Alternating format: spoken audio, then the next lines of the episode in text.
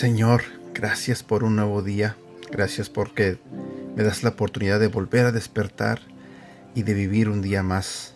Te pido, Señor, que me ayudes a vivir este día de una mejor manera que como lo viví ayer.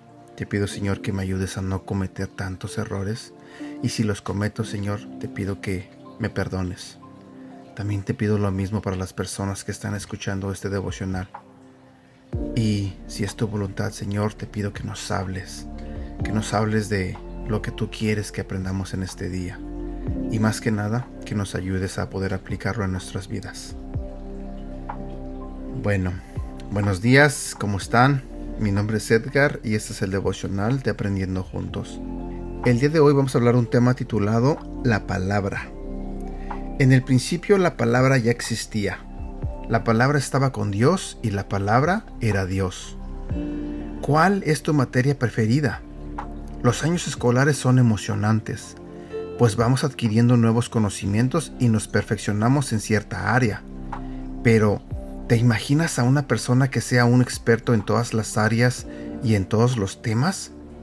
Los griegos admiraban tanto la sabiduría y la razón que veneraban a Atenea, la diosa de la sabiduría, las artes y la civilización.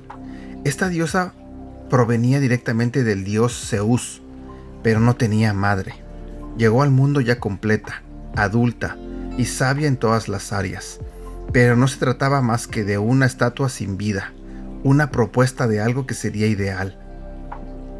Cuando el apóstol Juan escribió su Evangelio, apeló a una audiencia universal, y quizá por eso describió a Jesús como el verbo de Dios. La palabra que usó es el logos, que detona a una persona, más que a una idea filosófica.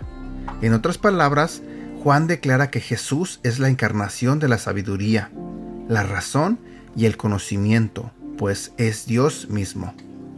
Para los griegos eso era muy difícil de aceptar. ¿La sabiduría encarnada? ¿Una persona que supiera todo de todo? Aún hoy muchos buscan la razón, pero no están dispuestos a rendirse ante la palabra de Dios. Que tú y yo, como Juan, veamos su gloria, la gloria del único Hijo del Padre. Frase para recordar. La palabra se hizo hombre y vino a vivir entre nosotros. Atentamente, el apóstol Juan. Y aquí terminamos con el devocional de este día.